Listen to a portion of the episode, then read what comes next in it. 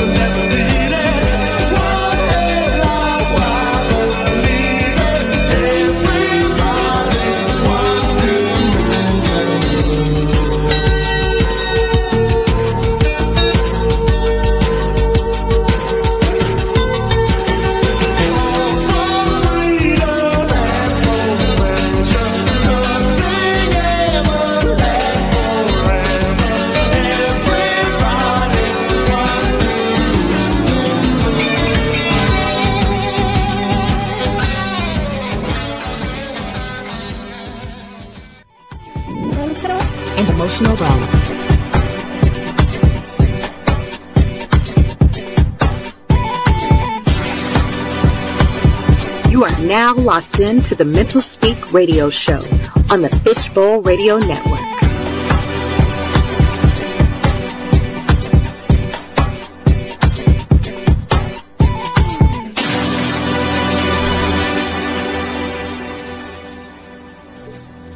And hello, happy Friday, Mental Speak family. It is your host, Latanya Davison, welcoming you to the show today. Coming at you from the very, very hot Dallas Fort Worth region. Uh, thank you so much for tuning in. It's going to be a great show. It's going to be a great show. I got my comedy hat on today, and uh, It's going to be live. Got Marvin Michael sitting in the house with me. And, uh, let me, let me. What's going on? Uh oh, uh oh. Got caught up in the. Hold on. Find it on Facebook. Can't even get get myself together. Like this is a this is this is all coming at me fast. I did have one cup of coffee too many today, so bear with me and the high energy. I asked Marvin Michaels to come in today. We're going to talk comedy Let's do it. all day. Uh, if you're new to the Mental Speak show, this show is about helping us to find mental and emotional balance, uh, having the conversations each week about our social issues, our emotional issues, our mental issues, and uh, how we can work those out, how we can get the tools and the resources to make change in our lives. And if you don't know, comedy to me is a balancing force. And so I am committed to having uh, people uh, who bring comedy to you. Uh, I believe comedy is social work. And so it's incorporated into this show and most definitely have com- comedians come sit in the house and I call it the comedy roundtable, the comedian roundtable. And Marvin is so gracious to be here with me today. Thanks for having me. Man. I appreciate the uh, the invite. Yeah, no, dude, this, I, we, we, you know, we got a lot of comedians in Dallas Fort Worth We do. and you right now have brought some together for the Stand Up Roundup Festival. Stand Up Roundup Fest 2018. We call it the Suru Fest, which was a, Suru. uh, national national um, invite comedy competition. The winner take all for five thousand dollars, and actually it drew out some pretty hot talent from uh, around the country. Uh, T. Dot Kingsley out of Milwaukee, Oh, one of our finalists. Uh, Lamar Jones, uh, originally from New Orleans, now living in Dallas, one of our finalists. Celebrity, a local uh, hero and native to the area. Yep. Um, the the what do you call himself? The Prince, the Dallas Prince of Comedy. Prince of Comedy. Something to Yeah. that effect. Um, there's a couple other. Who's else? Joel Runnels, um, aka Junebug, originally on K104 from back in the day. Yeah, yeah. Uh, was is a finalist, and not to forget what is his name? His name is oh. Shoddy Shoddy, McCoy. Shoddy Feel Good, right? Shoddy Feel Good. Yeah, Shoddy McCoy Feel Good McCoy. Orleans. So yeah, very yep. powerful comics, all of them. So um, Yeah. I need one of them to loan me a dollar, a couple bucks when they win that That's money. what I'm saying. I need. You know what I'm I need to saying? Let's pay just- some just- club calls. Some of my people I work with. You know what I'm so, uh, saying? Pay a phone bill, something. something. But yeah, no, we're excited about the Suru Finals coming up Sunday, July 15th. That uh, doors open at six, show at seven at Hyena. So Come one, come all. kind of gets guys- down to the uh, essence of comedy, right? Just getting on stage and letting it out. Yeah. Kind of telling your story from your viewpoint, your perspective, and your voice. Yeah. So that's what it is. Yeah. I'm excited to pick your brain today. Um, I love when veteran comics come in and you're able to just give a history of, you know, how you've experienced comedy from all the places that you've been and how you've seen the, the comedy circuit grow here in DFW. Um, give the folks a bit of your background. Um, quick comedy background. I was a college graduate in 99, started corporate America. I still had a lot of creative energy and juices, been cooped up on the college campus for so long. And then uh, one of my friends, Joe Fox, who's now out in LA doing his thing, uh, was going to a audition. It was a, a Jamie Foxx showcase at the, uh, it was over in the Lakewood Theater. Uh, and he said, come over and then uh, we'll go over to this Lakewood. We'll do this thing for Jamie Foxx. So we get there. There was no Jamie Foxx, first of all. And I was uh, kind of just standing there and he said, um, and, the, and the dude in charge kind of tapped me. Are you, you're next on stage. I was like, ah, I'm actually a spectator, but you know what? I feel like I can tell some jokes. And I got up. I did a, a deal about church, a Rubik's Cube, and driving on 635. I think were my three jokes.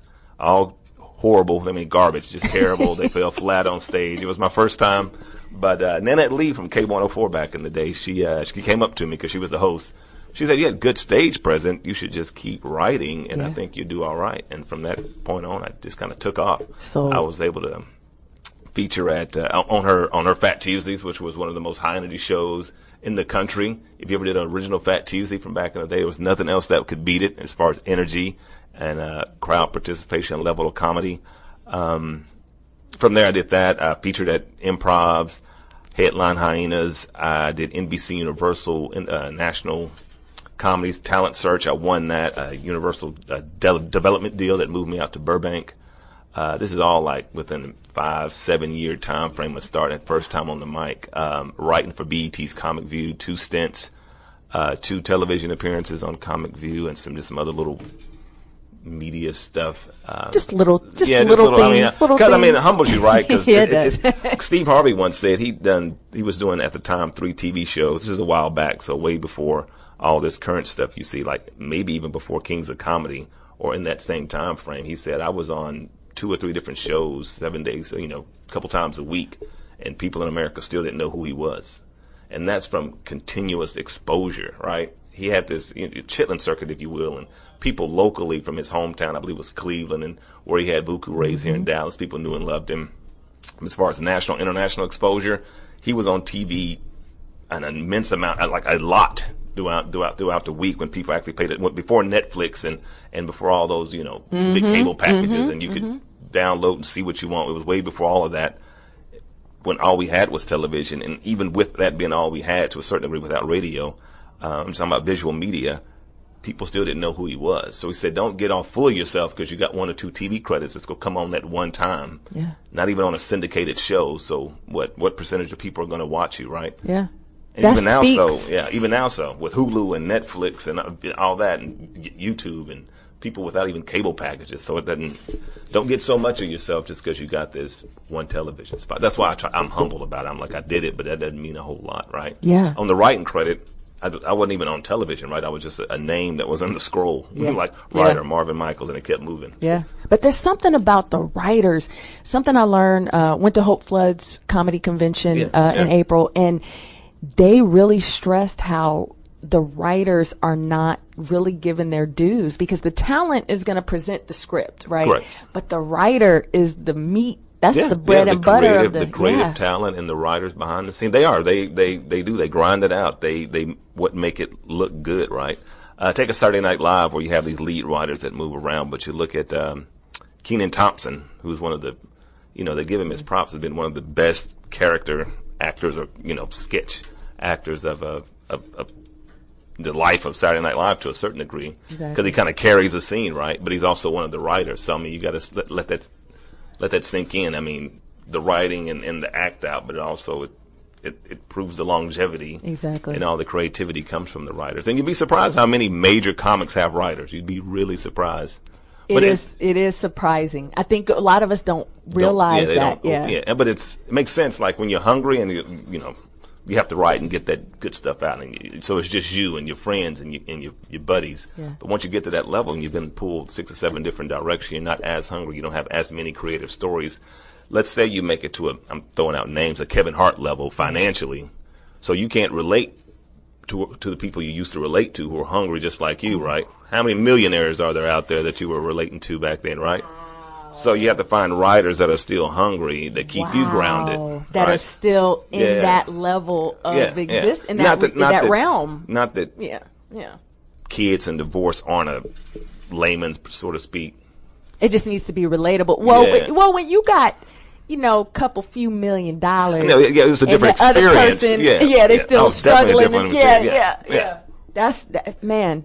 And this is something I think today, what this can be, you and I discussed a little bit, is to kind of yeah let's tap into your knowledge your background Yeah. and give it to the people. Uh want to throw out to the comedians uh feel free to call. You could pick marvin's brain today 214 717 4678 214 717 4678 and we're going to take your call here in the studio but we're going to we're going to keep chatting. So you were you were you a funny kid like Not necessarily. I was shy. I didn't like public speaking. I liked to be by myself because I was the only child up for like seven to eight years. So, you know, that, I mean, you move those in blocks. So when do you become sociable, right? So five, six, seven, eight years old, first, second, third grade. By that time, I was in high school. Yeah. By the time my brother, so it was my brother, Yeah. my younger brother Malcolm. He, um, once he became, you know, I could enjoy him, or be, but I was off to college by then, right? Because I graduated high school off to college in between 16 and 17 years old. So I really didn't experience him as a brother per se. Right. He was just the younger person that stayed at the house when I went home, type of deal. yeah So, um, eating up the food yeah, yeah, which was fine because I wasn't there to have to consume with him. But yeah, so I Yeah, no was, I wasn't. it wasn't until really I got to college and kind of broke out from like you know parents' guardianship and all that, and so and plus when I graduated high school, I probably was I'm six two, maybe six two, a little extra now. But when for, when I graduated high school, I was sh- shorter than six foot, barely over hundred pounds, and that all that broke loose like sophomore year maybe. Dang. So yeah, so yeah, growth spurts and all that. So What is it about? I've, I'm finding, even for myself and a lot of other comedians, do, in in your experience, have you found a lot of us are introverted? Uh, to a certain degree, and some, some to me, uh, who, who would, um, I work with Arnez J. He would say that he was, um, people would look at him. He's high energy on stage and clowning and silly, and get off stage completely serious. Yeah. He was into real estate development. He was into his, um, he had a son who was like a baseball prodigy. I mean, he was really like a focused parent. He was got, but nothing like that on stage. He like, he might have mentioned you know, this or that on stage Yeah. in passing to set up a joke, but off stage he was quite serious and focused. I mean, same thing. Um, like a D, I'm just people that everybody that, that would know. D.L. Hughley, similar. Um, then there's some other comics who they are on stage is who they are off, which Right. can be exhausting. It is. because you don't know if you're talking to them, Right. or if they're running a bit by you. Like, are you setting up? Are you, You trying, trying to test Yeah, are you writing, or are we just hanging out right now? on, So. I like to I like to play with people. I go, that's not funny. Yeah, not- yeah. just throw them, just throw 'em completely Yeah, scratch off. that one out, Get people. back to the drawing board now. That does but never work. yeah, and it's it's something you know. Again, comedy. I know for myself has also been a process of learning me. Correct. It's been. I didn't know how much anxiety I had. I didn't know how much self doubt I had.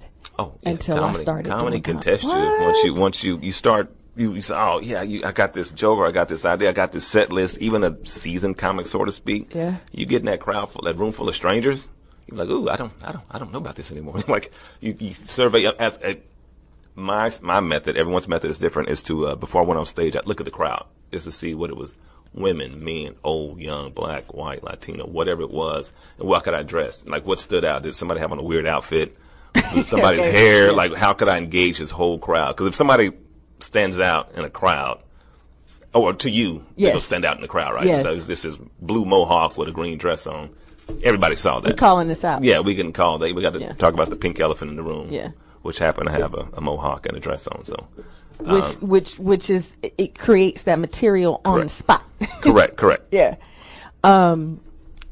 In and and we're gonna. I, mean, I think we we should tackle it all, but um, given that you're originally from, you said you're from Dallas. Yeah, yeah, Texas. Okay. Uh, You left. Left in several times. So, I count going off to college, but it wasn't far. I went to up in Oklahoma to OU, but that was six years probably. Mm-hmm. Only coming home to visit the mom and dad and that. Um, came back, started a profession. I started a, a corporate career, if you would, and a comedy career in Dallas. Left again in 2003 to about 2006, and that was my Burbank move.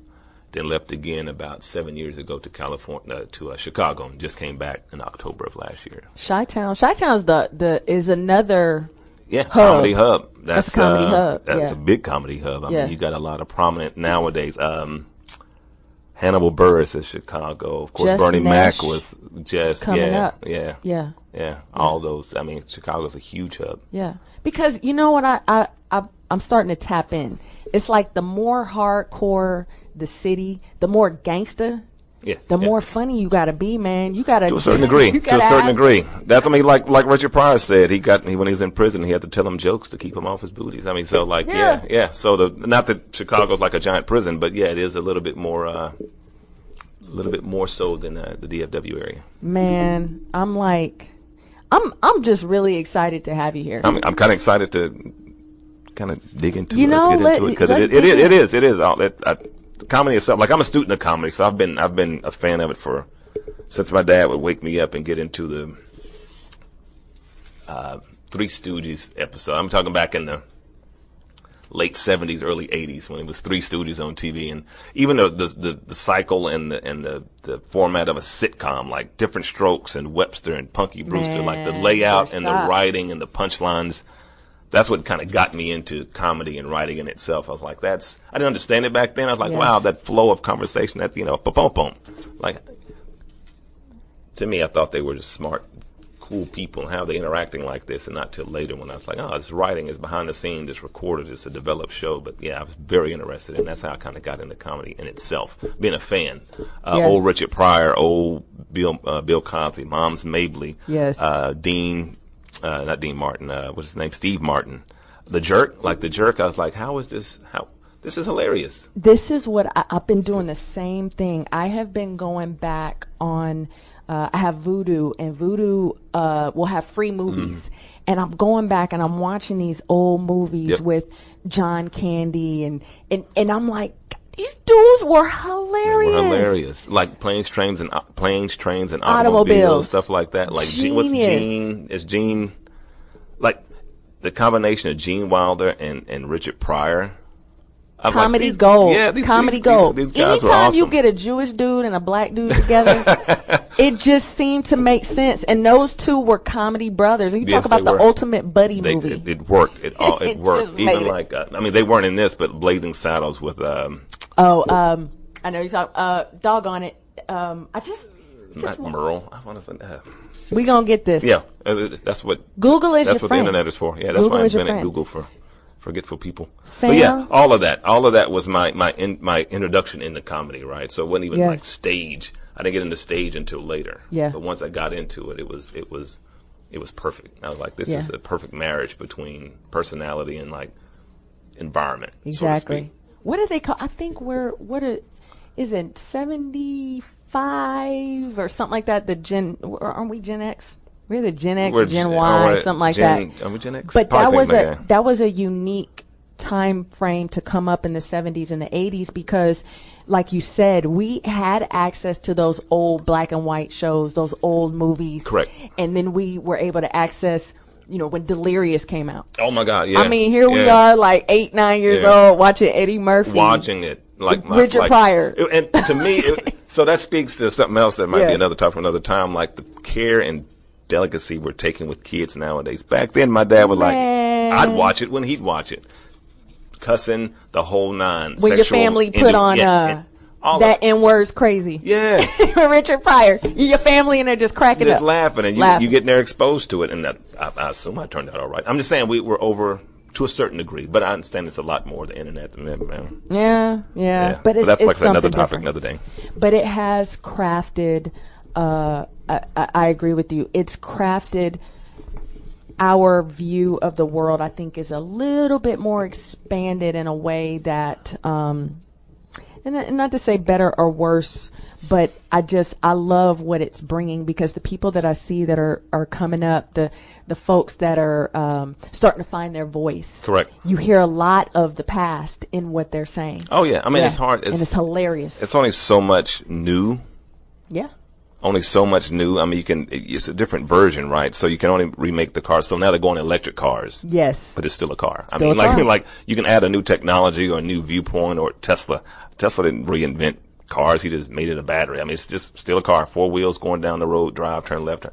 same thing but you can add new but how much new can you add right? Right. Even Man. if even if you're flying now it's not a you got a plane. I mean we've already invented it right? It's already already been done. We ain't Yeah. recreating the wheel. So I'm just saying, it's so nothing against new comics. I enjoy them going sure. to open mics and watch them find their voice, and I cringe sometimes because you can see them working through it. yeah That's when they're working through it, not just up there just wanting the attention. Some of them just up there because they want the attention, and I'll say something dumb or kind of black or off-putting, and maybe people will react to it not with a laugh but with an ah. Yeah. But that's still my attention that I get. So right I'm just going to occupy this stage time that somebody else that trying to do real comedy could be. So and that's that's one of my reservations also. But we we're gonna we're we gonna won't get in that. well we're gonna we're gonna touch we're gonna touch on it fam today i told you today is going to be a great topic i hope that uh, for our comedian friends uh, that are tuning in whether you're here locally or you're around the world we got listeners from around the world thank you so much for listening to mental speak today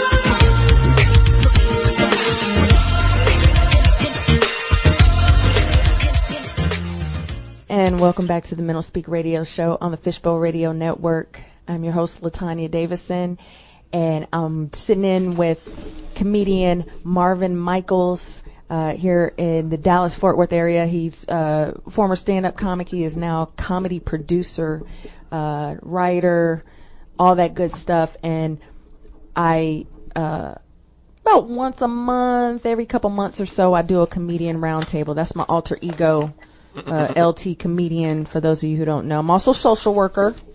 But today we took a little bit of a break from the mental health, um, the mental illness issues, and uh, I like to talk about the remedies to mental illness, and I consider comedy to be one of those. Comedy is a strong one. Man, Huge outlet. it's a healer. Like It's a huge outlet. comedians are healers, right? yeah.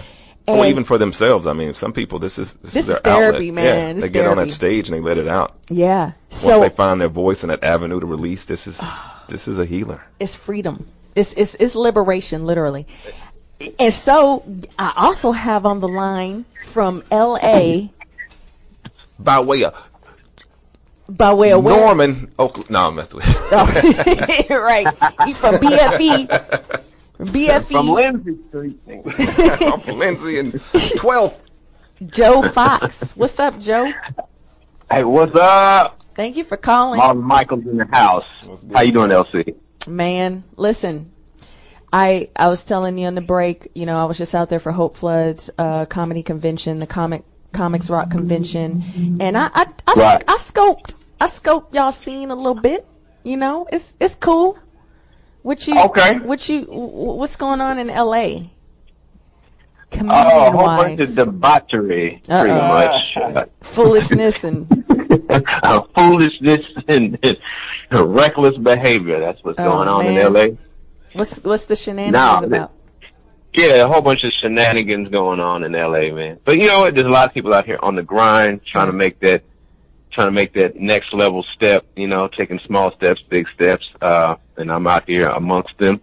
And uh, and uh, what, what do you want to know? I keep it real with you. Been out here almost 12 years, grinding hard. I got a show tonight, uh, the Comedy Union. Uh, one of the, I think that's. There's two black-owned comedy clubs. Yeah. Uh, the Comedy Union And the J spot. and the J Spot. Yes. Yes. I think that's where I think that's where That's- Hope Flood did her yes. Uh convention. I did Um, mine at the comedy yeah. union. I won my uh I won my night. It was great. I love it there. With uh Kym Whitley Oh, okay. hosted our night. Yeah. Oh, so it was it was it was Kim it was- Whitley? Yeah, yeah, it was cool. That's a good and you you Yep. know the dude you remember that song uh for the homies, This is for my homie DRS? Gangsta Lean. Gangsta Lean. DRS. The dude, Oh, okay. the lead singer works at the comedy union at the door. Dude, that Holla don't- at that fool. Don't that don't speak well for him. Don't Well- don't say that again. Wait a minute. They were a one hit Who's speak- wonder. What can I say? Who works the door at the Comedy Union? Who?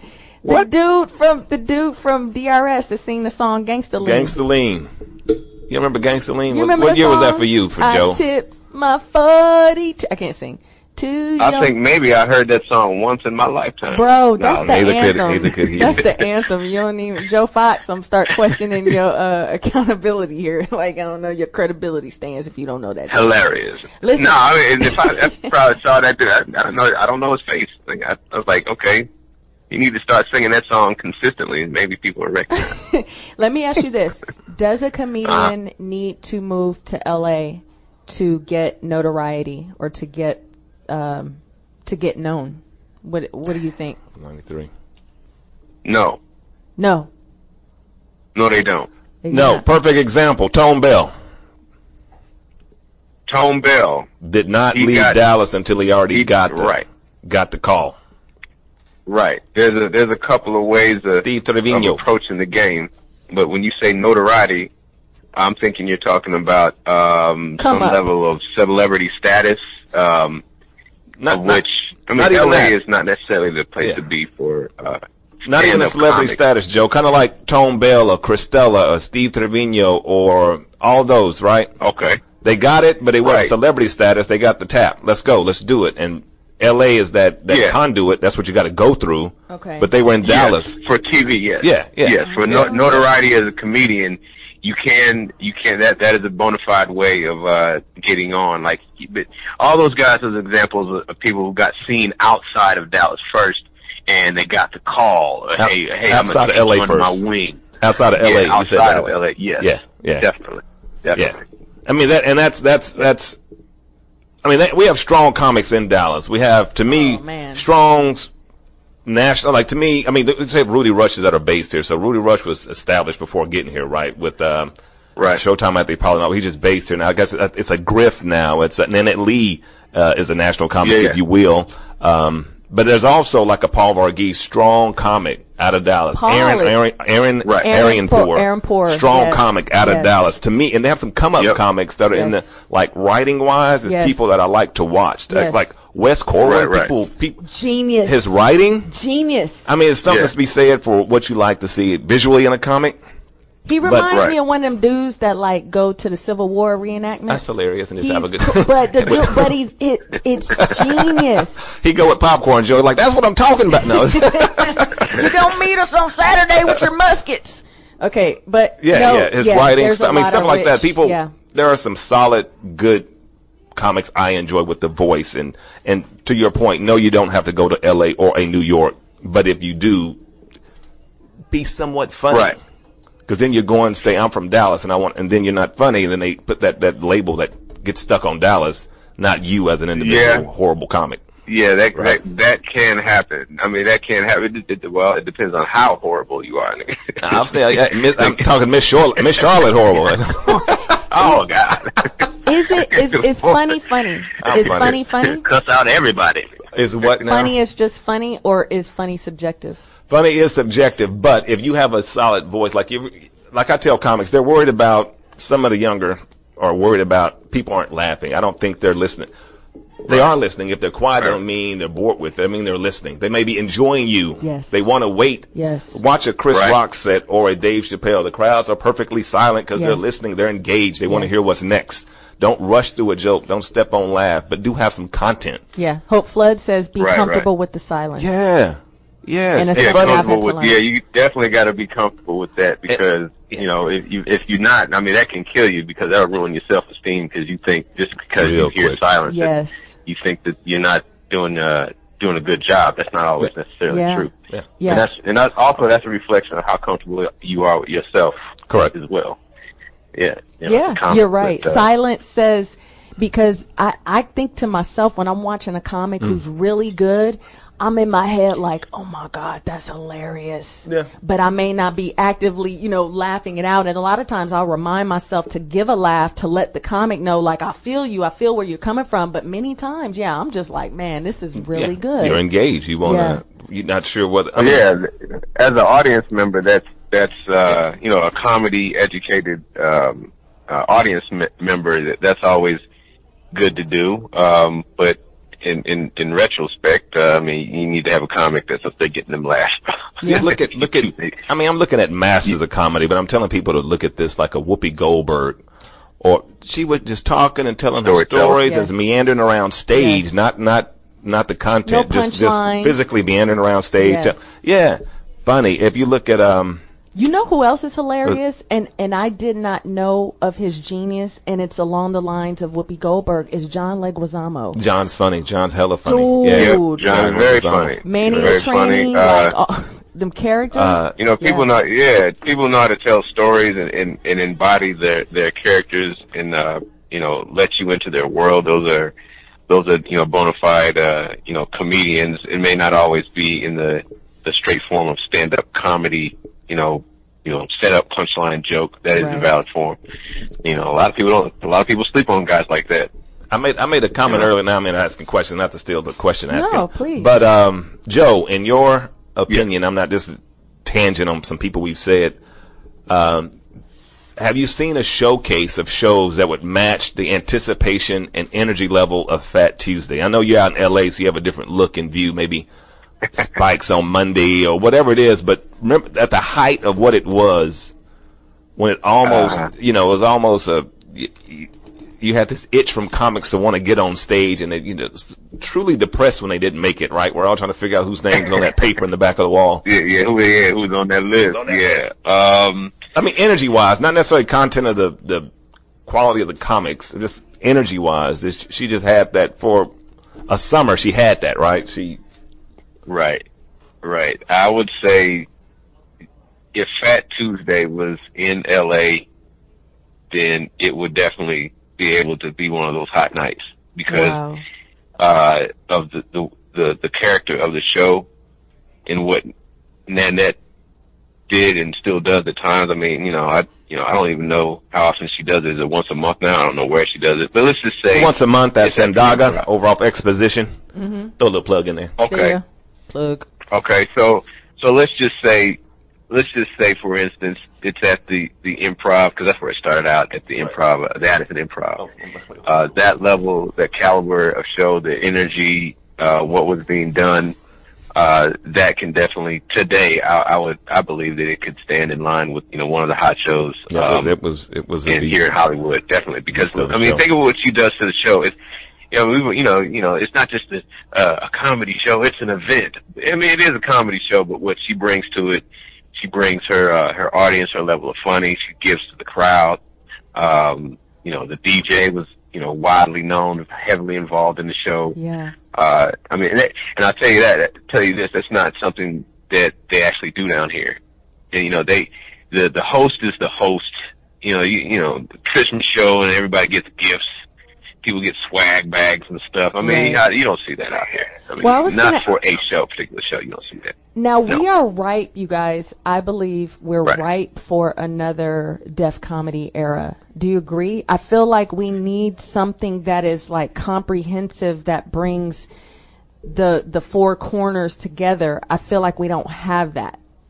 What do you Hmm. what do you think about that? Like like an, a, another def comedy or Apollo kind of era for comedy? Um, that's No? an interesting question. I'm I'm gonna say no, because we don't need a repeat of what's already been done. Because that's something for stand up. We, we we've been trying that. okay. They they've been trying that. Okay, we we need to give homage to the legends, but we need to evolve as uh, comedians in a genre that is that is ever changing. I, I would I would say. I mean, I was involved with uh, you know seeing that you know up close and personal uh, in Hollywood. I mean, you know, I, I wasn't you know selected to to do the you know the last Russell Simmons. Um, uh, you know, it was all Def Comedy, but it is kind of an offshoot from that genre and it, we're trying to evolve away from what started it all. I mean, you can't just keep on going back and being all nos- nostalgic and stuff. You kind of have to e- evolve the genre somehow, and I think that's what we're going through right now as uh, as comedians. What's going to be the next big thing, the next big platform? I mean, you got Kevin Hart doing a platform of uh, of, of comedy. You got these YouTubers uh, trying to do comedy. Some of them are actually pretty good. Some of them.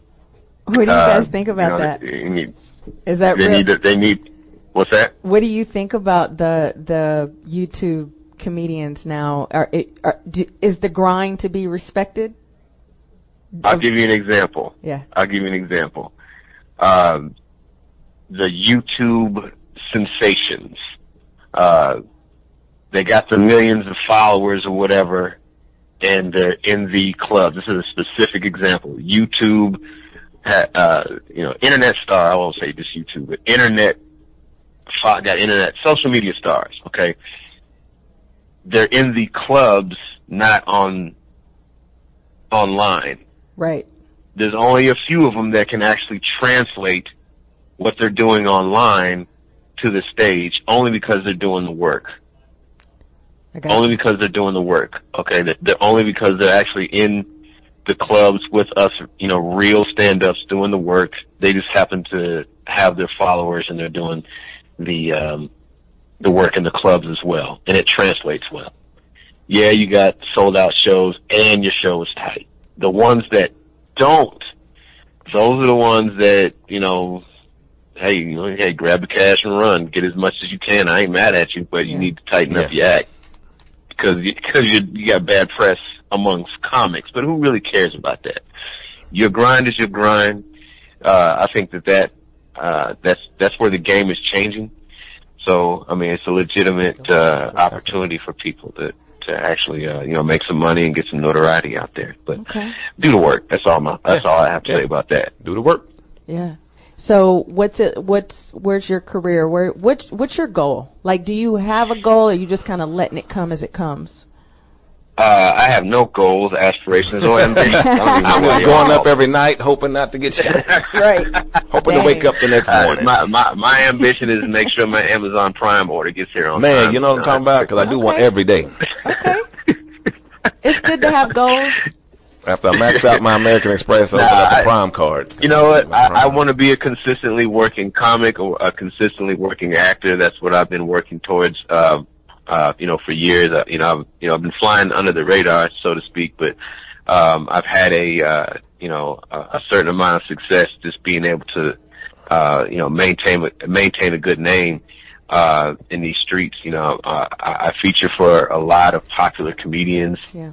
um, on the road, and you got to be able to put in that work. You got to be uh, likable in this game, um, and I take my steps up whenever I can. I mean, I got to, you know, you know, uh, you know, hour, two hours worth of solid material, just just waiting to to give to the world, and that's what I keep on doing. I'm on the road, uh, can do uh, consistent shows out here in in LA, auditioning. I mean, it, it's part of the grind. A lot Yeah. of people they want to, you know, they want to, uh, you know, fake and shake, but you know, you know, I, I, I do not have any, you know, notion of, uh, you know, quitting Yes. or anything like that. Uh, you know, I, I'm- out here, been out here, and when it happens, it happens. You know, Yeah. Cool. at, at the end of the day, I got, uh, you know, good relationships with good people, writers, producers, directors, people that are evolving, and I'm right there with them.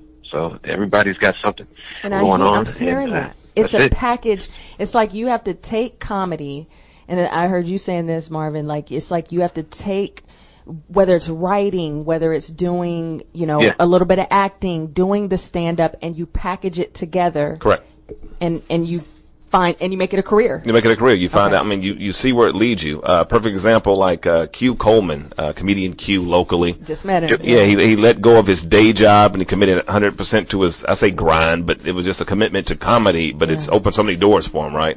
He's currently in Panama doing a show that he was booked for. He has, uh, We Got Next comedy series. He has Lava Cantina where he's bringing other headliners through. Another quick plug. I forgot the date. Go to Lava Cantina, check the website. He's got one of the funniest people possibly ever been born, uh, Tony Roberts. Is, uh, hilarious. I saw Joe, him at the improv. I saw him at the improv. Tell me he ain't funny. Joe, Dude, one of he's the truth. funniest. Yeah, he's the truth. Uh, yeah, he, Tony does not stop. while it's Like, all uh, subjective, but you watch this dude perform, you can't, you got to give him his. If you like urban comedy or punchline or what, whatever style, he'll bring it all into one. Tony Roberts. And your stomach hurts. It hurts. laughter. It It's hurts. Oh, yeah, like- yeah. It's it's he's crazy. hysterical. Can you? He, he, he's, he's I see, I hysterical. see a yeah. couple of cats. Shout out to a couple of cats that's watching. Uh, Black Ron, aka Ron Daly. Oh my Major Congrats- moves in his career brother. right now. He's I see going. that's- He he's is gone. going. He's, It's- uh, you can say going future No, tense, but that stellar. if you make it present, on the way, Black on the way. Ron is a force. He is. Black and I've seen him force. like Let me tell you way back about Black when he Ron. was like, I'm like, who is this Let me tell dude? Who is this weird dude asking me for a cigarette and a lighter and and now it's Black Ron doing it. Mal- what is it? Malcolm X a comedy or the Jesus Christ or uh, uh, whatever it is. I saw him at the uh the Is doing daiquiri that? at the the daiquiri spot, and I was like, oh Black my Ron god, like who is this cat? Like I ran. I was in L.A. I don't know what was a joke two months ago. Yeah, yeah. I'm just going through the improv and I, I hear a voice. I say that's.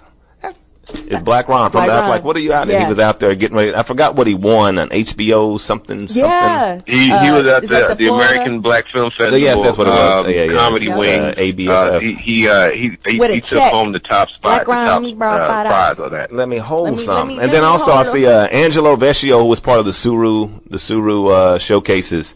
He uh, actually Okay. funny, funny dude, but you know, judges and the numbers fall where they fall. Yeah. Angelo very funny. I, Yeah. I look for him in the future because that's and that's what Suru was. It was just bringing out let's let's let's let's ruffle the ruffle it and see what rises to the top. Let's stir up the bubbles. Come on. And some some Let's cats came it. out the woodwork. Like I said, we had Miami, L.A., Minneapolis, uh, two Canadians, one from I couldn't pronounce the names, and then uh, something from um, Ontario. yes. Yeah, so I mean, Yeah. awesome. How is Canada Yeah, I funny? Because let me Poe, tell- can I can I give y'all can I give y'all a, a, a shout out on that, man? Yes, I mean come that on. I mean, y'all don't know this, but I mean, when people bring up Dallas, you know, people just don't know what's going on. And I'll be like, yo, I, you know, I try to tell people about stuff, you know, when they don't look at, it's like, it's like this. You got to start somewhere, Like this. and Listen. you know, Laffapalooza had to start somewhere Correct. you know, and I, you know, and, and, and to bring comedians together like this, I mean, that, that's so great, man. I, I mean, it's kind of hard to really do something unless, unless you're right there next to it. I mean, I wish I could have been more involved. I was, you know, I wish I was still in Dallas to do that, you know, just to be involved in that. But it brought back a lot of memories, man. I saw the, the, you know, the clips and the, you know, pictures. I mean, everything was just, you know, visible to me. And, you know, it's good, it's a good thing for comedians to, you know, to take a chance on something like that and just Yeah. network and get to know one another. Cause, you know, it's a, it's a lifelong career.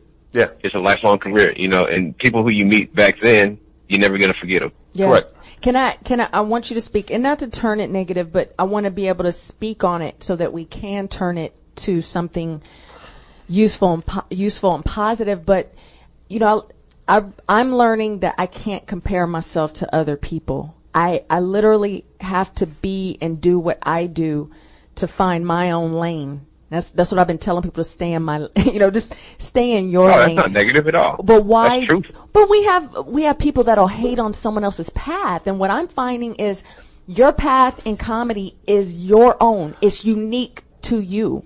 But it's that's everything, right? So I mean, even if you're in the construction industry, Yeah. the design, or the engineering industry, if you're in performance, dance, ballet, if you can look at movies, everything's going to have a hater coming from another direction, Always. in your lane Oh, or yeah. not.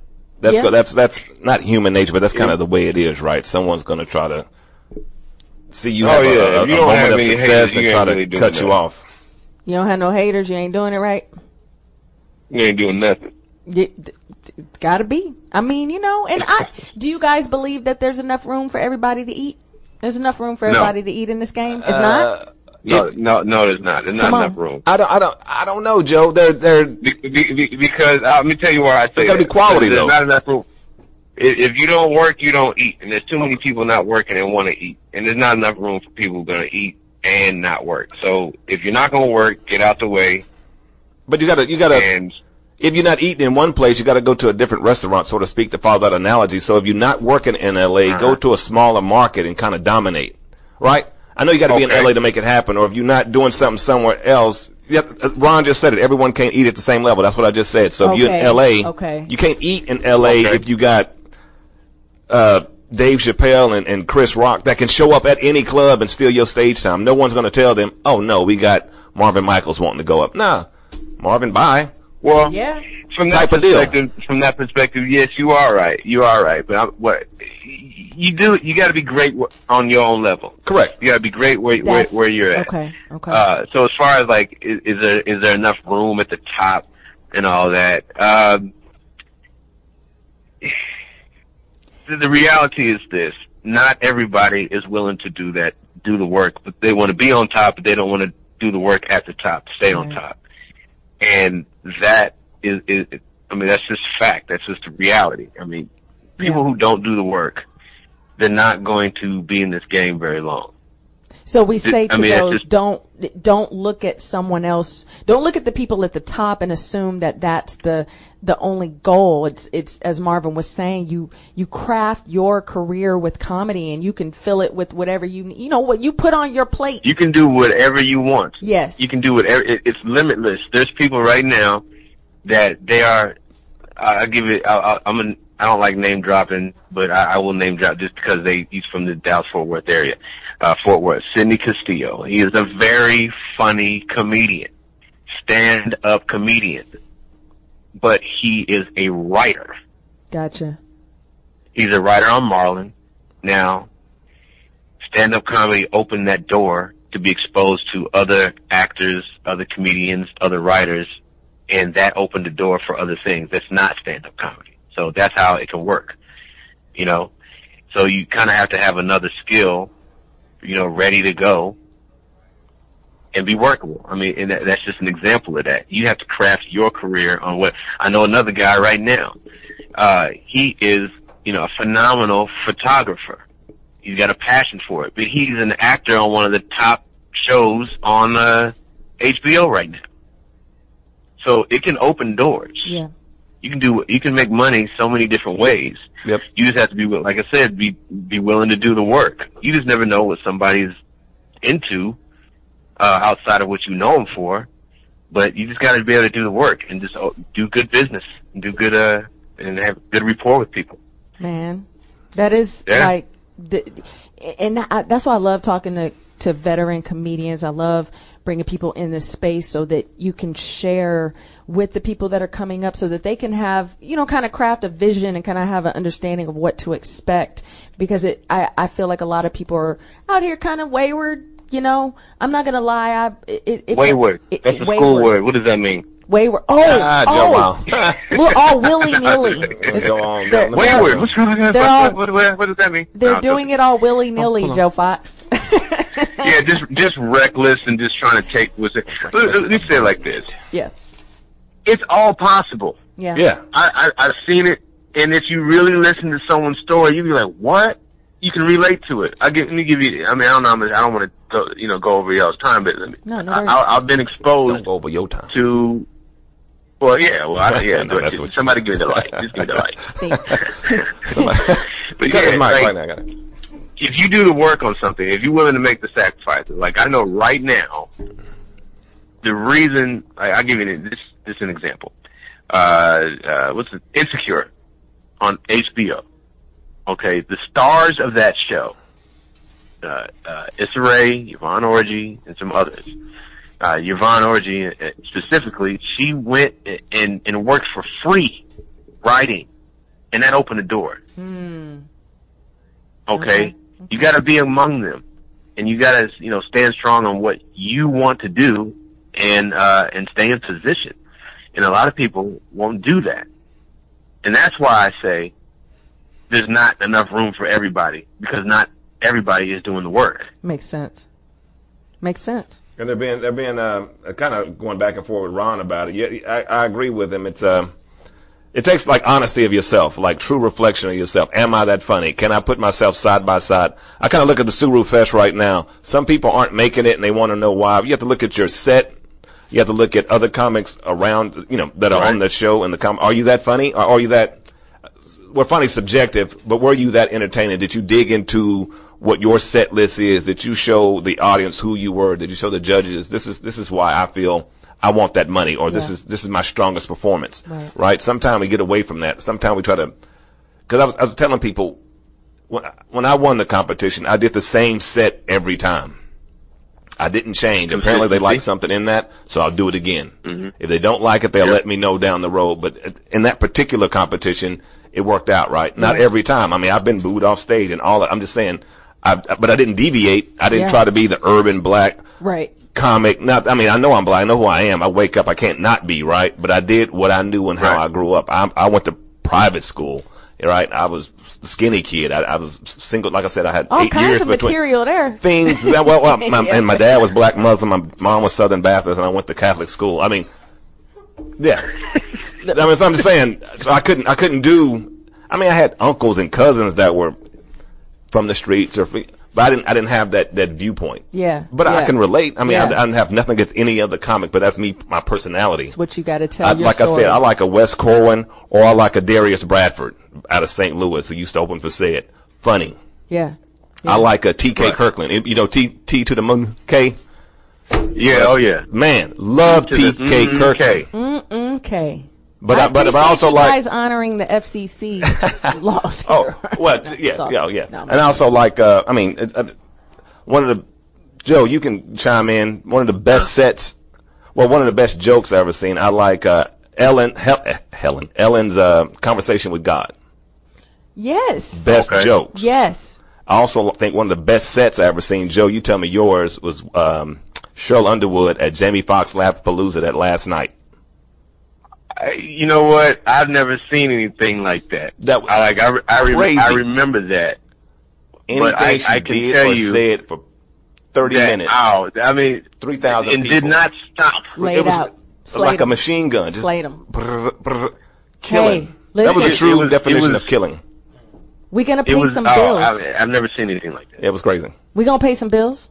Okay. That's what we're going to do. Okay. But we're not done because when we come back, I want us to get into um, the the breakdown of the, you know the the mental and the emotional toll and Sure. and uh, on on being a comedian. We're going to do that when we return. You are listening to the Mental Speak Radio Show on the Fishbowl Radio Network. The Northside Jam is back for the 11th big year. This community outreach event with a message of hope is a day of fun for the whole family. We'll have free food, free bounce houses, and free prizes. Platinum recording artist Howard Scott will be performing live. His hits include Lowrider, all my friends never low rider. Cisco Kid, Why Can't We Be Friends?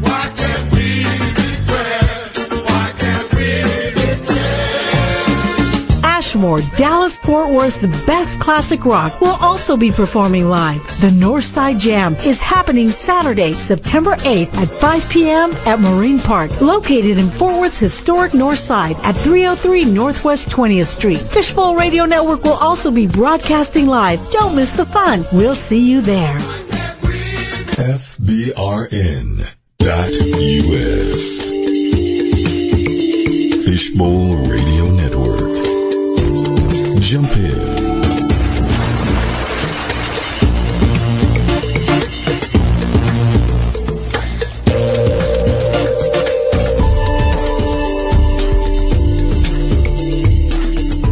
Chaka Khan, Chaka Khan, Chaka Khan, Chaka Khan, Chaka Khan, let me rock it, let me rock it, Chaka Khan, let me rock it, that's all I wanna do, Chaka Khan, let me rock it, let me rock it, Chaka Khan, let me rock it, let me feel for you, Chaka Khan, what you me what you wanna do, do you feel for me the way I feel for you, Chaka Khan, let me tell you what I wanna do, I wanna love you, wanna hug you, wanna squeeze you too, and let me take it in my arms, let me feel you with my charm, Chaka, cause you know that I'm the one to keep you warm, Chaka, I make it real, just a physical dream, I wanna rock you, Shaka, baby, cause you make me wanna scream, let me rock it, rock it.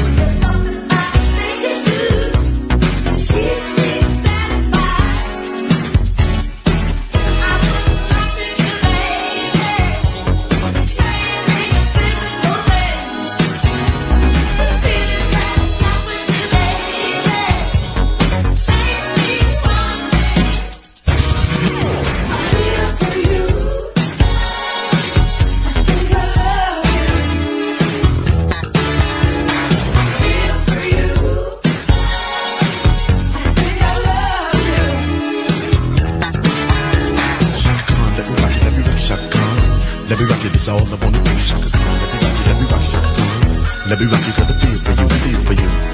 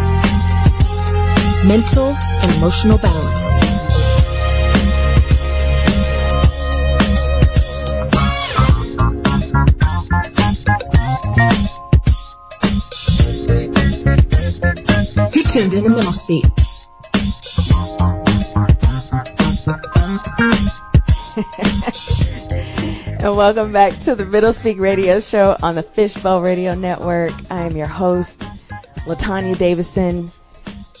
Welcome, welcome wherever you are in the world uh, to the broadcast today. Uh, welcome to Friday. I'm so grateful for your ear. We are doing a comedian roundtable today. Got Marvin Michaels in the house, Joe Fox out of LA on the phone, and we're gonna get back What's up? the conversation. Yeah. We in here. I'm trying out this new intro, and I'm just trying to see how long to let it play out. It's like a new joke. Who is that? A Marion? Bam! And there it goes. Okay, so that Making worked.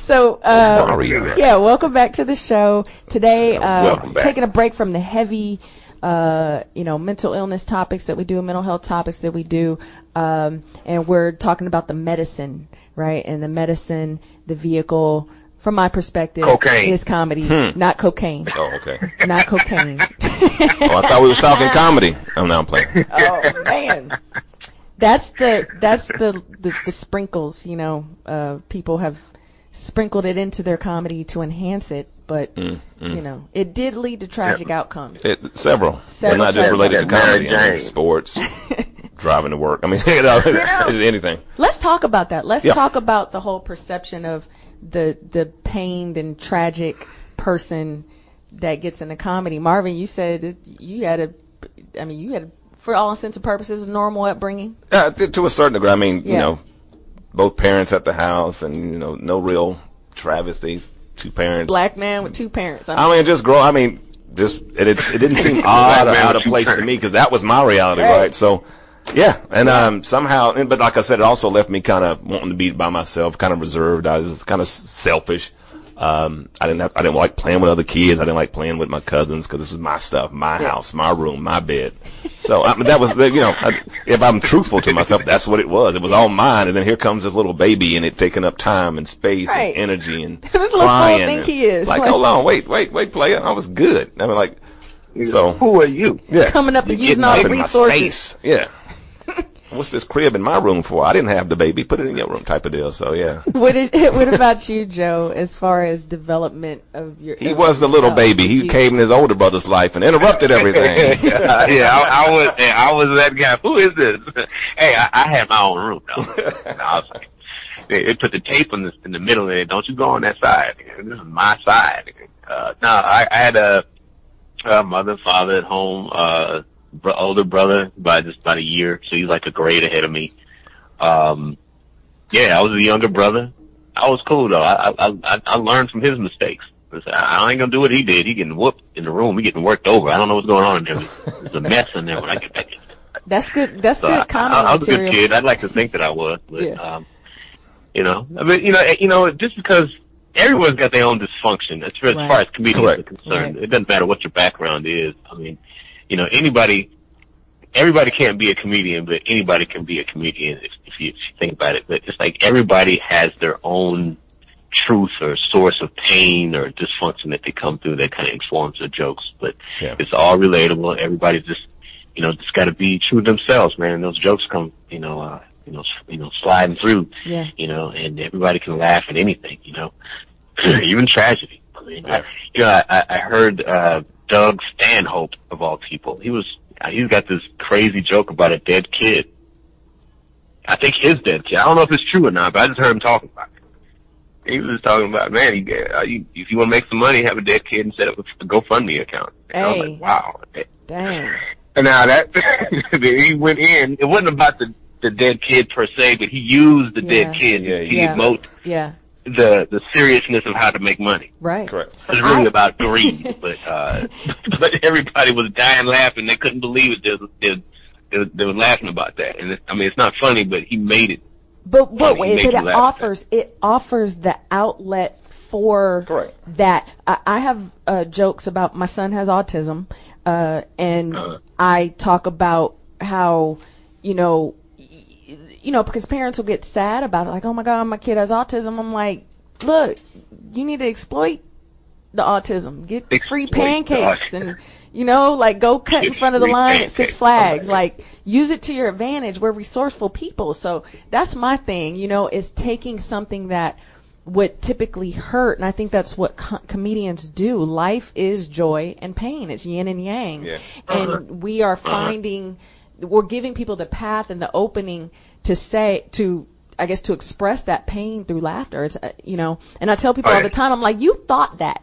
Don't Correct. sit up here and act like you didn't think what I just said. It's Correct. just Oh, yeah. saying it, which Oh, no. makes it funny. That's a comedian's job. Right. That's we, like we need a, to um, say what you're thinking and would never say. One of the best people on that to me is a Bill Burr. Bill Burr will say what it is you're most likely thinking. I like some of his race stuff. I like his uh the um the elimination of the human race, like cutting back, like we need a mass kill off basically. Yeah. Like his viewpoints. Yes.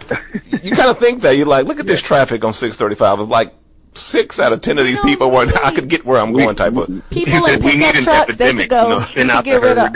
If you got a dually and you run people over off the road, Yeah. you can go. We The- don't need you. Like you said, you, it's that, it's that, he said, we all think it, it's just those few psychopaths that carry through with it. it. Yeah, no, carry through with it. Oh, uh, that- That's what Bill oh, Burr said. yeah, it's that those, part, it's those, yeah, it's just only those one or two psychopaths that, Louis C.K. had a joke on Saturday Night Live. he said, he goes, he's like, look, I'm not saying white privilege is right. It's not. He's like, it's horrible. But where is it right now when I need it? Like, you know, it's, it's like, and I said to myself, I'm like, you know what? That's true. Like, if you had white privilege, you would be using it. You'd you lean would be on it. upset You if would you didn't lean have it. a moment to use it. And he I'm- says it. you take whatever Whatever privilege or you got. dominance you have in, in life and you, you basketball players, if you six nine, you're going to use that on the court. I can't help you six Oh, yeah, yeah. one. It's a privilege. Yeah, It, play- is you're a privilege to be that tall. So a I little mean, closer to you the know neck. what I'm saying? Yeah. So Right, right, right. I want to talk about um, development as a comedian, growth as a comedian. So from the time that you start out doing stand up and you're doing, uh, uh, you know, open mics, what is the value of the open mic for the up and Everything. coming? It's everything because it's stage time, right? Uh, yeah. It's stage time. Yeah, you don't definitely. perfect something by you don't go in the kitchen and, and cook a souffle right off. You, you it's you prep. You got to learn, build up. You got to figure out season and spices work. You got to find what complements the other. What's the purpose of yeast and and pow, pow, you know what is it called? Just all that. You got to figure out the purpose of everything as opposed to knowing that's what it is. What adds the flavor? What makes it rise? What makes it fall? What is the moisture? What is the egg for? What holds it together? So that's what that's what writing. Uh, I'm hungry right now. It's Uh, that's what that's the same thing with uh, yeah Intricate. is to figure Yeah. out what's and it, it's you also I have to figure out first of all how to set up a joke. If I'm a writer, am I a storyteller? Am I slapstick? Am I pun- you know? Yeah. Figure out your style. Then you got to figure out your voice. Then you got to figure out your timing. Then you got it's a lot. So stage time is going to help you with all of it. I just talked to a celebrity, um, a comedian celebrity, whatever, but he said one of the reasons he feels, and I, I agree with him, his his comedy game is elevator. He's able to perform or headline. It's because he hosted so many different spots for so many years. He was able to play with material and timing, figure out what works, what crowds like, what doesn't, his callbacks and all. And all that takes time. It takes time to write, figure out who you are and watch your comedy should develop as you develop. Right? Like, like, like Black Ron, I, I enjoy him because it, not, not to say I know his life and his background and all that, but just being around him from time to time and seeing him progress and see where he is now with the Malcolm X, it developed. Yeah. He didn't just wake up and say, "Oh, I'm, the- I'm Malcolm X comedy. I'm, I'm gonna be funny." That's his it, voice. It developed. Yeah. Yeah. Yeah. Yeah. Yeah. Yeah, it started from from some place that uh, you know that he w- you know he he learned how to be that he, uh, finding his voice. That I guess that's probably the um, uh, the best way to say you know what open mics are good for. Uh, starting out, you need to be able to find your voice, and, and the quicker you do that, uh, the faster you can uh, develop really good material. And get. Um, oh, sorry. I know. Oh, It- uh, same. same here. My ADD just yeah jumps in there. Oh yeah, yeah, Uh, yeah, yeah. You know, open mics. People think that that's oh this this show is gonna suck. Well, yeah, it's gonna suck if that's your attitude going into it. No, you need to go in there and you know it's like hitting the gym. You gotta hit them weights, man. I mean, you can't lift nothing. I mean, you gotta Yeah. Get the muscle memory. benching. You know, you have to figure out what kind of comic you are. Yeah. You know, you have to develop You got to stretch first. areas of your of, of your uh, craft that that you've never you know uh, uh, considered before. Right. You know, you have you know you have muscles in places you know on your physical body that you're never going to uh, develop. This this is going to be a small little muscle, and you know the the big ones. You know, you use them all the time because you work them all the time. Same Right. thing with, with comedy. You have to do the same thing in the- in the gym, the open mics, the smaller shows. You know, Yeah. you know. And and and, and like You- the open mics now. So it also depends on the crowd because if you're sitting around a bunch of your friends, they go give you false feedback. Yes. Go to some strange, Yeah. weird, that's not different a show. color, Yeah. and see if you can do it. Oh, you can be the you Yeah, can be the king of, of you know Yeah. Of your the spot. yeah. or whatever your yeah, yeah, your hood. Yeah. Yeah. Go on the other side Yeah. of town and go up on that random open mic or don't everybody look like you and see if those same jokes or see if you can use those same premises and curve them to where they'll understand. Like Lil Rel, now I mean, I, I I don't personally know him, but he, he kept it somewhat urban or street, but made it such that they understood it. Right. Same thing with a Bernie Mac. This is my story. Let me tell you how, why I have a rough voice and why I spank the kids. He made you understand it mm-hmm. from his viewpoint. Yes. Yeah. And he wasn't just talking Right. to his people. And the amazing thing, I think, another thing that comedians do is bring together the, the elements of just being a human. I mean, even if I'm, you know, I'm a, a white woman somewhere, I can listen to Bernie Mac and be like, oh my God, that's hilarious. Yeah. Never shared his experience at all, but there's just certain parts of our lives. But you understand can, we it. little kids or Mannish. oh yeah, you know, They're oh, making yeah, cookies. yeah, Yeah, man, you're talking about you you talking about being relatable. All That- kids are the same. I'm that's the biggest Right. thing in comedy that you can Yeah. you can ever hope to achieve is to be relatable across all you know uh you know you know of society. I mean I mean I know that's you know that's a tall order, but you have to be relatable to your audience. You know these people your your demographic, people who are in your age group, your you know your uh, nationality, where you're from. You got to be relatable. You got to be you got to be likable and relatable. Lot of like uh, not in a negative sense, but on that, not not saying he's the best open micer, but I learned how to open mic from from well, Paul Varghese was an awesome He's so good. uh, uh, open mic as far as trying random material Yeah. and just going up Right. everywhere, like two or three, and which is hard.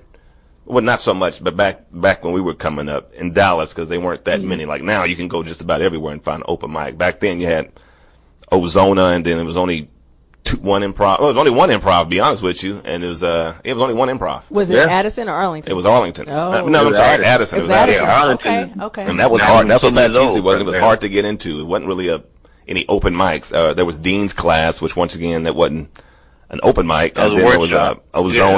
it it was a mic. workshop. It that you was had to pay for.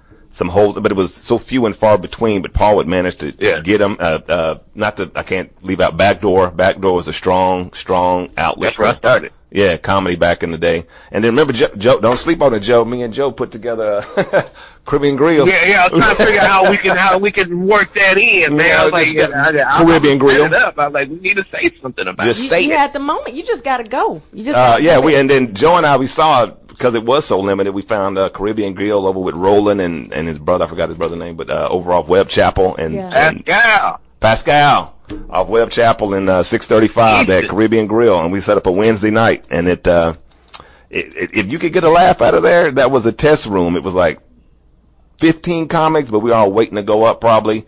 Three or four people in the crowd, maybe a couple eating, and maybe nine Jamaican dudes playing dominoes loud Dominoes in the back. in the corner. and if you can get them to stop playing dominoes and listen, they wouldn't go laugh. You win. But if they listen, you were You funny. in. Comfortable with put- the if they sat down the dominoes and listened, you were funny. Comfortable with the silence. Yeah, yeah. If you didn't hear no dominoes, that means okay, you're doing something. You've done something. That's awesome. So let's talk about uh, d- development over time in terms of uh, comfort with with yourself as a comedian. You found your voice. I- I- Do you still get in your head at this point, or, or does or does it throw you off to get silence or to not be doing so good? And how do you manage that? Not Uh, for me, Go. uh, it, well, well, for me, I've never been a relationship comic, like doing relationship material comic until maybe about, oh, I don't know, maybe like five years ago. Okay. Because I'm, I'm experiencing life as a, as a married man and having problems with that. And the frustration of writing material and trying to be funny that came across on stage and you know my material changed my attitude changed. Yeah. and if some if i was feeling a certain kind of way and i was doing my old jokes or whatever and it's not funny you know i made me felt some kind of way about that. But that was only because i wasn't comfortable with myself my present situation my truth whatever. So uh I, you know i took a turn. You know i embraced what that was and wrote jokes based on you know what I was feeling, you know what, what was frustrating to me, the pain. And uh, I think when you do that, you know, you know the silence doesn't hurt so bad because uh, you know that silent treatment that you're getting at home that's even worse. I, I can deal with that. I can deal with that. You know, I can deal with anything. It's relative at that point. Yeah, it's relative, yeah, man. yeah. Shoot, I, you you 300 people just staring at me. That's nothing. yeah. Let me tell you about this woman at the y'all, house. y'all don't know me. Y'all don't know cold shoulder like no. Uh, and, and what about Right, you, Marvin? right. Like, how? When did you find your groove in your career? Um, How many years in? I don't remember just because it's been so much time. I don't remember exactly, but I was working so consistently. Once I knew I could do, not to get into the color issue, but if I could do an all black room or an all white room, similar material, curving a little bit. Once I found that that line, then I was good. I was good. I knew how to curve it this way or curve it that way. Once once again, having a truth of self, I, I couldn't be anybody else. So uh, in, in fairness, I knew how to. That that's kind of my, you know, my upbringing, right? So I had exposure to heavily in both cultures, so to speak. Um, not like I was from an interracial family or anything. I just had exposure on both sides. And once I was able to find both rooms and a path and a comfort level, and other comics were okay with me, like headliners usually like to watch. And like, uh, what am I following? Who they put me with? Yeah. when they don't come out anymore, and uh, a club owner will say, "Oh, it's- uh, Marvin Michaels. I trust blah blah blah," and the headline don't even worry about anymore. Well, we'll let that feature do its set. As I was making my way, right, this is before I could get to be a headliner. And then once people start allowing you to headline, I'm like, apparently my voice and my jokes mean something, and me, and I'm, I'm still being me, and people allow me to allow me to be me on stage. I'm comfortable with that. So once I start headlining, I, everything became much more comfortable. I'm like, well, they're okay with it, and it's their money on the line, right? This is the the uh, Right, right, right. once I did, I did Austin Cap City, a headline the weekend, and uh, I did uh, Hyenas, um, Yeah. uh, Fort Worth, the one in Fort Worth. Before it moved, right, it moved two or three times. Anyway, once I started doing those, I'm like, oh, okay, well, these people trust me with their, their income and their overhead and their their jokes and their crowds Yeah. of two or three hundred people, really right? get Yeah, the crowd, yeah. Other national comics, Jeremy Hotz and Arnez J, these people are they're trusting me to go with them around the country and put you know, not that club owners don't necessarily associate, associate you with your headliner, but to a certain degree, the crowd and they do. I mean, like, Yeah. Well, if I bring him back, please don't bring that feature. He was garbage type of deal. I mean, I've been, I, and not to say that I haven't been kicked off shows. I got to be. I mean, I've I've had a solid. Joe laughing already because he know I'm gonna call his name too because I don't give a damn. Um, they called me last minute at the at the Arlington Improv. Can you come open up? We had a fallout for Aries Spears, and it was just two man show. So I go, man. I go do my Aries Spears. I, and I, I didn't meet him or anything. I'm doing a favor for the club owner. Right. Called me. Right. I do it, cat clapping. I, didn't- I didn't do any hood material because that was one of Aries stipulations. No black comics, no black material. I did me, made fun of some local stuff. He said he don't want a black comic, and you go there, it's an all black crowd. I'm I'm confused. What what do you want on stage? Somebody just to ramble verbally through a through a, a set list. Anyway, I did my stuff, guy. I mean, high five, good set. Club owners like, thanks for coming, thanks for doing that for me. Had to drop out. I got then Aries comes out, does his show, and after his show, he kicks me off his show. He said, I don't want him on my show. Yes. And uh, and and I didn't need explanation. I don't need. Ex- Yeah. I'm not an Aries fan, Yeah. so I don't need explanation from you. I'll take my one day earnings and that. leave. I'm, I'm, just good. saying. I've I've I'm gonna take my one day my one day, my one show earning, and show. Yeah. My, my, my, my one say earn, uh, Take- earning. Still right take that 150.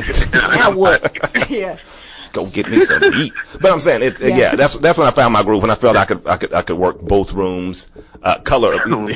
And and um, n- not it shouldn't be about that, but that's where I, But I'm just being honest. That's where I found my groove. Right? But right? it is. We Right. say this is a black room. Oh, we, we do. We say do. it like Yeah. it's not even. It, it's just speaking to the to the reality and the demographic a of what mainstream or yeah. black, and yeah. if you can make it Or happen, urban. Right, right. could- Speak to speak to rejection in comedy. Speak to rejection and how to overcome. Oh, I that's, can't relate but to that's, that No, not I'm life in itself? I mean, you, you, you associate it to life in itself, any rejection. But we're I'm- more sensitive. I don't know. Like if I ask I the, know, you ask the girl out and she's like, "I'm good without you in my life," you're like, "Ooh." Same thing on What? you on stage and somebody boo or they leave a comment nowadays. I was good without that set. Yeah. like I, I didn't need just- that set in my life. And then how do you live with that? I'm just it's, it's Here- here- go you got No, it. go- Joe. go look ahead. look I, I I've been rejected less than no I'm playing. Go ahead. I'm just playing. Joe is the expert. Joe, that's why we had you I'm call because we I'm heard you. clowning. We heard you as the expert in rejection. So An Tell it. expert on rejection. I'm kidding. I mean, I, hey, I, I know, I know. That's what handle- Marvin said. So no, I'm just kidding. It's not. It's not rejection. I mean, it's it's it's just a uh, a delayed acceptance. That's all it is. I don't like you right now. I love how you. It's No, that's- postponed see, acceptance. That's not. That's how you talk yourself out of suicide. You say, no, that wasn't rejection. That was delayed. That was delayed acceptance. acceptance. They just couldn't accept it in the moment. They ain't gonna accept it until later on in life. They'll think about it and then they'll know. You, you know what? I, I I remember not doing so well on stage uh one time at Fat Tuesday, and then at least Fat Tuesday one time, and and this this I, I um remember that. uh, you, let me preface this by saying you got to consider the source. Who is it that's giving you this feeling of rejection? So I'm at Fat Tuesday over and over and over and over again. And that lead making fun of my clothes and all this other stuff. Ah, something missing. Uh, it's, it's, it's something wrong with the potato salad. All this other stuff. Anyway, so this lady com- comes up to me after Fat Tuesday. I'm over here breaking down my little, you know, you know, digital video camera and she's drunk off her you know what. And she goes, You just need to quit while you're ahead. And I was looking at her, I said, You are drunk telling me what to do with my life. And I was like, Okay, that's not a rejection. That's just someone who doesn't know me, is never gonna be anything. I'm the one that's doing the work. I'm the one that's putting it on the line, and I'm the one that's getting better. I just had a bad day. She's going through something in her life where she's drinking her problems away. I'm on stage trying to make her laugh. It didn't work that time. It's not a rejection. It's it's amazing. You know, it's a little setback. You just need to come back and do better next time. So when you look at it like that, you don't let the rejections get to you. I was on on on stage at the Apollo getting booed by New Yorkers. Was that a rejection, or was that just, hey, hey, hey, I can do better next time? I mean, But this time what, I what is jacked what up. is rejection? What is that? I did a show. Uh, I did a show with Arnez J in Grand Bahama Island. Six hundred plus people. Uh-huh. I was the second one, first one out after the host MC. It was uh, only only non-natives were about four white women up front, and Uh-huh. in Jamaica, I think it was Bahamas. Bahamas, they had a local a local um, language that uh, when you said bread, bread meant sex. Like if you say I want a piece of bread, it mean you want some sex. Oh, But wow. I didn't know that going into the restaurant, and then so I was like, so I was asking this older Bahamian woman, I was like, yeah, can I get some bread? And everybody in the restaurant falls out laughing, right? So I tell that joke on stage, and all if it's 600 people, four of them white, all 596 of them fell out laughing, except for the four white girls. They didn't get it. They didn't get it. But after that joke, the only people laughing were those four white girls. And that was for like the next Right. eight minutes. And then somebody in the back was like, enough. And it was this rush of boos from the back of a crowd of 600. And, and, and they just boo, get off stage and they inward and just drop it and they start getting up. I like that is enough. I am, and that I couldn't curb that rejection, Joe. That was rejection. That was true and honest. I just got off stage, tucked my tail, and went and sat in the corner. Um, I can't take it. I can't take it. Hold on. I think we just lost Joe. Joe, Did we lose Joe? you No. gone. Joe's there. Who is this? Oh, There's Angela. there's Angela. Oh wow, we dropped Joe and picked Angela. up Angela. No, Joe, you still there, right? We still got Joe. We ain't got Joe. I think Joe dropped. No, Joe. Joe there. Hi, Angela. What's up? Angela Walker. Miss Aid Walker. Oh my goodness. Hi. It's not a Walker, Angela Walker. Angela Walker. yes, um, my name is not an initial. I'm Angela Walker.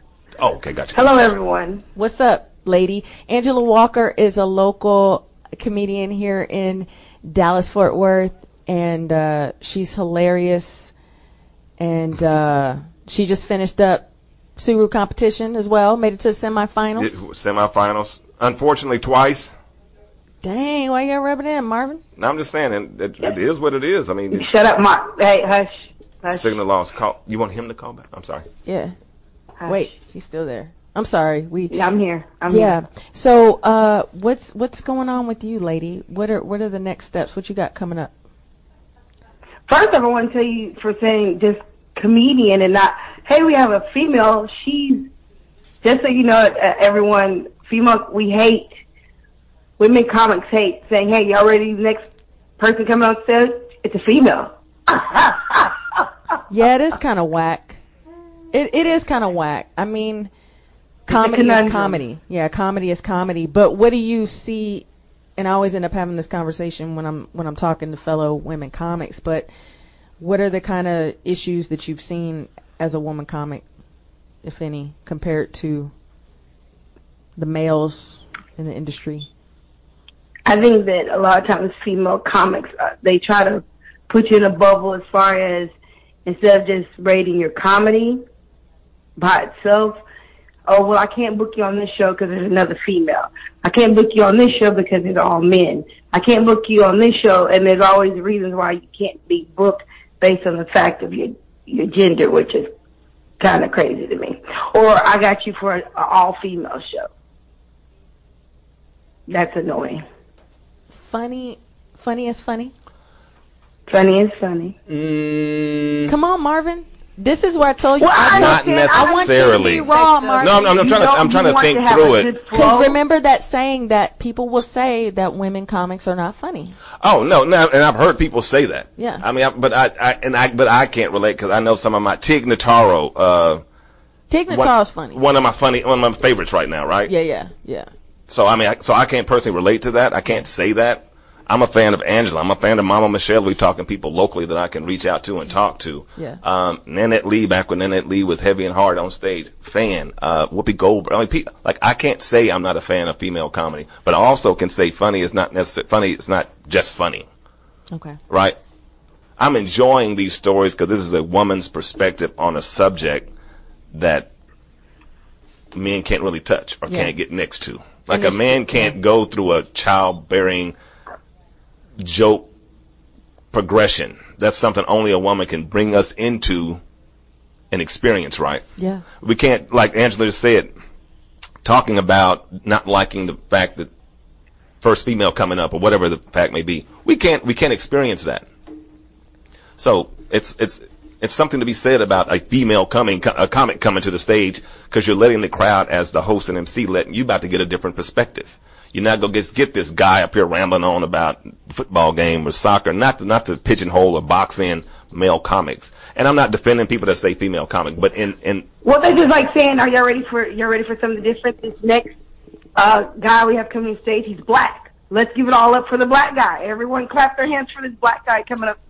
like it's, to me, when he walks to the stage, But- you see he's black. You don't have to. True, but do they not do that? If you go to a show, they'll be like, "This is the black guy. This is the whatever. This is the you know equal And affirmative action it, part of the show." it make sense? right. I mean, the people do that. I mean, you. I mean, you're joking about Right, it? but People do But it. when they do it, it's like I'm not. The audience isn't dumb, so it's like, like I see he's black. But I mean, the audience I is not dumb. But the like MC it's- is setting the stage as the MC. So the MC is like, "All right, y'all, I'm keeping This this, next going." comic yeah. full of estrogen and has a uterus. Yeah, I mean, you, like- know, like, you, but I, I get what she's saying. I think that because there's times I've hosted and I made them maybe made the mistake. I feel like you're planning almost a subliminal message to people that if they already are predisposed to think women are not funny, then it may trigger in them like, hmm, But you can't help that if they think that, right? I can't, but I can mitigate it they by might- not, by just saying, here's a comic. Yeah. And this person's And let it be funny, what it is, and yeah. let it just come on to the stage and be what it is. You agree, Angela? Correct. Just 'Cause let this it is be what it's gonna be. A lot of times, a lot of people don't realize they think that uh, for the majority of audience members are female, and a lot of times male comics will play to the female, and and vice versa. Sometimes it can hurt a female because if you're saying come on stage, we have a female, and based on what the female looks like or whatever, women before you even get on the stage will judge you. That's true. You know what I'm saying? So true. you're already setting up a stage instead of just letting that person come on stage and just Yeah. let them, their personality or whatever they have, speak for itself. And I think there are extra You know what I'm steps. saying? There's extra steps that we have to take. Like I'm, I'm now a t-shirt comedian. Like I, I literally will have to wear. I maybe I don't have to, but I feel like I'm less judged if I'm dressed down. You dress up, Angela. Like you, you're a, you come impeccable. Like her hair be did, and and all that. I feel like I have to like match my quirkiness and and and and tone it down because I want people to focus on what's coming out of my mouth. I do. I I feel that pressure, Marvin. You you don't know what it's like to have a uterus, And I do not. And I don't do. That's and that and that's And kind you of to my point. That I do not. You know what's so funny? You saying that, like the dressing up. I was actually told by a veteran female comic Yeah. that because I was plus size, I shouldn't dress up because big girls aren't sexy. First off, I never said I was sexy. Now, thank you for the compliment, but it was as if she was saying that, you know, like you said, you dress down to draw the attention. Now, I feel like it's, if I dress like up, or even like the jeans and t-shirt is all about, I'll add a necklace to it or whatever, but that's a, that's a, out, that's a uniform, you know, like for presentation of the jokes. Right. Like if you see some comedians going up on stage, they got a ratty, dirty shirt on, and they're they're not kempt. I don't think that's. I, I I don't think that really uh, that kind of diminishes the art form. I got you. to me. I got you. Yeah. Well, you Ron, know, Ron, Ron said we politely stepping around a bigger issue, and I what don't you know. want us to say, Ron? I, what I'm saying, I don't know what that is. I mean, it is. what do you what What does he want us to say? Tell He didn't. He didn't. He didn't say. He he ain't say he ain't say. He, he ain't say. Come on, Ron, tell us what you think. No, but um, Angela, y- you know this Yes. this this time moves fast. Uh, but I want to thank you so much for calling in, my sister. You are freaking funny. You are on. You are to me like the future of like, you know, like next level. And I'm gonna say it of a woman in comedy. I do think we should honor the fact because there is a there is just something that you bring to the table as a woman, as a mother through your comedy. So I think we sh- I think we should honor it. Uh, You know. Oh yeah, most definitely. Yeah. I, and I appreciate that compliment from the bottom of my my my black foot. You know what I'm saying? I appreciate you. Yes, so. ma'am. All right, sister. We gonna holler. Where you at next? Tell the people where you at. Uh, um, right now I'm in the tub. Uh, Uh, next the thing tub. I'll be at is uh. Next, I'll be outside drying off. What's your next show, woman? Good lord. See, and that's, look, you gonna get the answer that you, I, sh- I I should know better. Did you ask? Yeah, Yes, I did yes. ask. I did um, ask. I, I, um, I believe I'll be at the um, the Addison Improv on Monday. Okay. They're starting an open mic on Monday nights at the the um, Addison Improv. Uh, also, on, if you're in Austin, I'll be in Austin uh, with uh, Q Coleman and Lisa Love and Angelo. He's out of Austin. I forgot Angelo. Uh, what's Angelo's name? Marvin. Vecchio, with a V. Vecchio. We gonna call him Vecchio Angelo V. on Friday the twentieth. So that ought to be awesome. All right. So that's I'm just I'm trying to just stick and move, stick and move. Yes, ma'am. All right, y'all get out to see Angela Walker. Uh, show will be uploaded and played back. Love you, sis. All right, thank you, y'all. Y'all be blessed. Peace Holla. out. Okay, bye. Bye. Did we lose Joe? I think Joe gone. Joe gone. Joe, don't- I told him to call back, but I don't know if he. thank you. Joe, for your contribution today. The show goes so fast; it's crazy. But they said it froze online too. I, I don't know. It's a couple. No, that was just technical Oh, error okay. by the All right. user. That was all. Um, your information is invaluable. Like, I each show is like its own little thing. So pocket. when I put it together, it's like it, you know, the podcast. And when people listen back, I want you guys to listen to these nuggets of truth. I am, I- I love to, to honor our veteran comics because I feel like you guys allow, you pave the way for people to be able to, um, kind of stand on the foundation to learn how to build themselves up in the craft. So I just want to say thank you so much. I appreciate you. Let's plug Suru again. Tell them what's coming on Sunday. The finals from the Stand Up Roundup 2018 comedy competition where the winner takes home $5,000. Finals are Sunday, July 15th. Uh, doors open at 6. So is it, show is at 7. It's at uh, Hyena's Dallas and Mockingbird Station. Um, it's going to be a, a beast of a show. Yeah. Uh, Shotty McCoy out of New Orleans, Lamar Jones from New Orleans, now living in Dallas, Joel Runnels, originally Junebug, K104, uh, Fort Worth, uh, right now. Uh, da-da-da-da. who else is it? Uh, T. Dot Kingsley out of uh, Milwaukee and picturing his face. And the fifth person, celebrity out of Dallas, Texas. Sorry.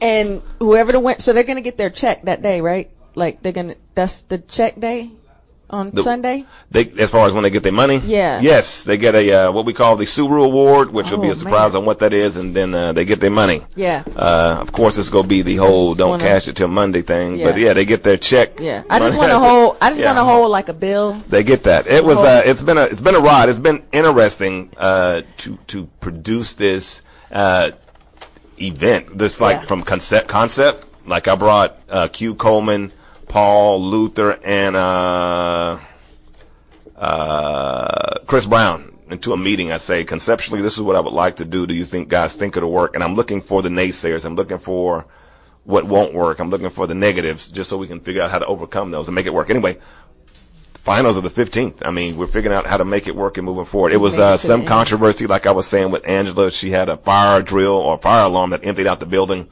literally during her set. She came back and performed, but it, it turned the energy, so we allowed her to come back. And there was a, a judging where the judge wrote personal comments about the performers. Hey. I mean, but I mean, but we we tried to address it as, as as diplomatically as possible. We talked to the other comics on tour and the comics themselves that were affected by it, and Yeah. here we are. We're coming up on the fifteenth, and it should be a, a, a good show. Uh, if you want to stand up roundupfest.com, you can get tickets. Uh, there's a link for Eventbrite. You can go through us on Facebook, Facebook, uh, Instagram's probably the best at Suru Fest. Um, all of that. So yeah, we're looking forward to it. Awesome. Should be a good show. Hey, Joe. Joe's back. Back in here, man. Yo? Joe. Hey, that that was uh, user error right there, Joe. I'm so sorry. Uh, I was trying to do a Oh. conference call, but what happened was, I, yeah. What had Um, happened was You guys, that we we left off on rejection. I got rejected right there. I'm kind of feeling some kind of way about that. that was not written into the script. That's all I'm saying. Really quick. It's all good. We're getting ready to get out of here. What do you have coming up out there in LA? We got our our listeners are global and national. So what you got coming? global and national. Yeah, uh, I'll be at the Comedy Union tonight. Uh, they don't have a you know landing pad uh, on the roof. You want to take your helicopter here. You know, Mm-hmm. I don't know where you're coming from, but you know you can come to the show tonight. Five dollar guest list. TheComedyUnion.com. Um, other than that, I'll be doing uh, road gig Dayton, Ohio, Toledo, Ohio. That's next month. Um, Funny Bone, and uh, that's about it. Awesome. Other than that, I'm out here in LA auditioning and getting ready for TV and film. That's awesome. And that's, and, and I think that's something to take away for a lot of the up and coming comics. Diversify your career. That's something again came out of Hope Flood's, uh, uh, convention. I remember, and Linnell, uh, another, Linnell, another her, little, yeah. little nugget that she dropped was, you know, if your hometown is not repping you, you know, she said you can't go anywhere without the foundation of your hometown. You got to have the people on board so that you got your home base. That way, when you go national, you know you got the support widespread. You know, give your quickest, Right, right. um, give your quickest tips for up and coming comics. Give it to me condensed. Joe, Do the work. do the work. Do the work. Okay.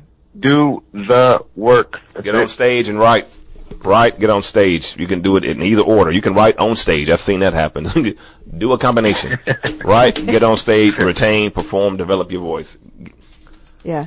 Is there is there a groove, uh, Joe? Asked Marvin, what is Mhm. is there a groove that you guys have seen in your career? Was there a moment that you just hit autopilot and it seems like things kind of got a little more smooth sailing? Five years in, six years in, or is everybody different? Um, as far as year time wise, Yeah, I'd, I'd time-wise. say um, L.A. time. I've been out here almost twelve years. I'd say probably year, year two or three, just as, in terms of getting stage time and uh, consistent stage time and some of those road gigs. Yeah. Uh, I mean, I should, I got down on my knees and prayed for.